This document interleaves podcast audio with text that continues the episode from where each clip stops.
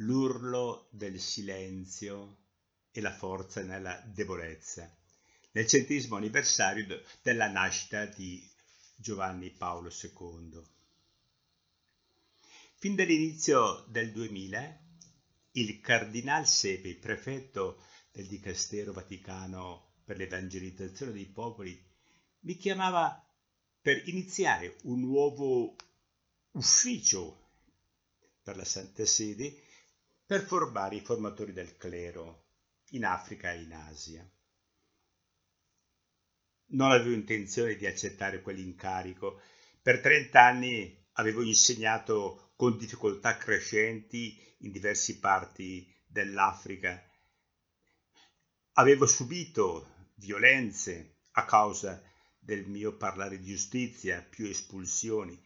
Ciononostante, amavo la mia missione e non avevo per nulla intenzione di mettermi al servizio della Santa Sede, finché arriva il giorno in cui Giovanni Paolo II si affaccia per l'ultima volta alla finestra che guardo sulla piazza San Pietro.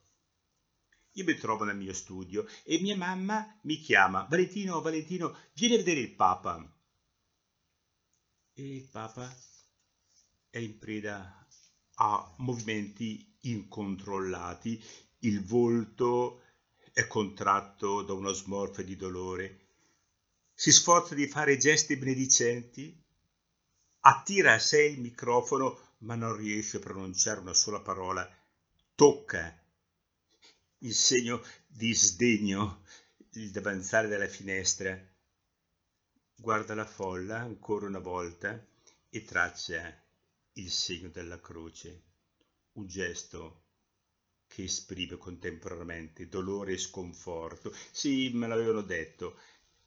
Era santo, pregava tanto, ma era pur sempre un essere umano e, come tutti, non aveva voglia di morire. Allora mia mamma mi chiama e mi dice, guarda Valentino, guarda, guarda come soffre, guarda, non riesci più neanche a parlare. Perché non voglio aiutare questo uomo. Lei sapeva che il cardinal Sepe continuava a chiedermi di andare a propaganda fide. Quella scena ribalta la mia vita.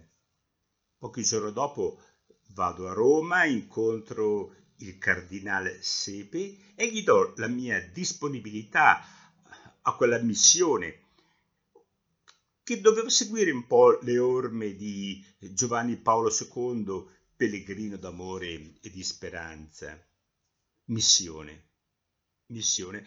Eh, la missione è un'esigenza evangelica, cioè la necessità di uscire da sé per riscoprire se stessi, perdersi per ritrovarsi.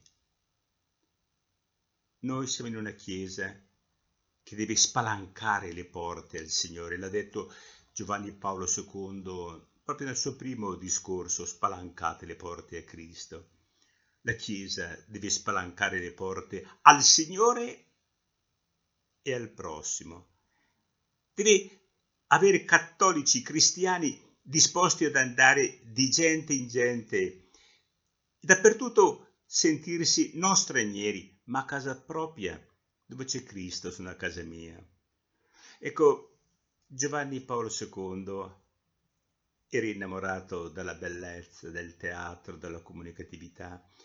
E questo suo amore alla bellezza, alla comunicatività, alla gioia di stare con le persone, è stato rafforzato da una vita dove il dolore è sempre stato presente, ha sempre sofferto tanto, troppo, vorrei dire. E allora qual è il messaggio che lui mi ha lasciato e che porto un po' ovunque?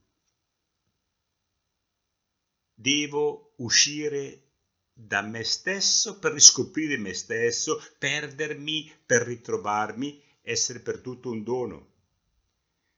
Mi devo sentire chiamato ad amare la bellezza e la vita, accettando il dolore e la morte e non devo smettere mai di pregare. Pregare perché si realizzi il sogno del profeta Isaia che sorga la civiltà dell'amore in cui giustizia e pace si possono abbracciare.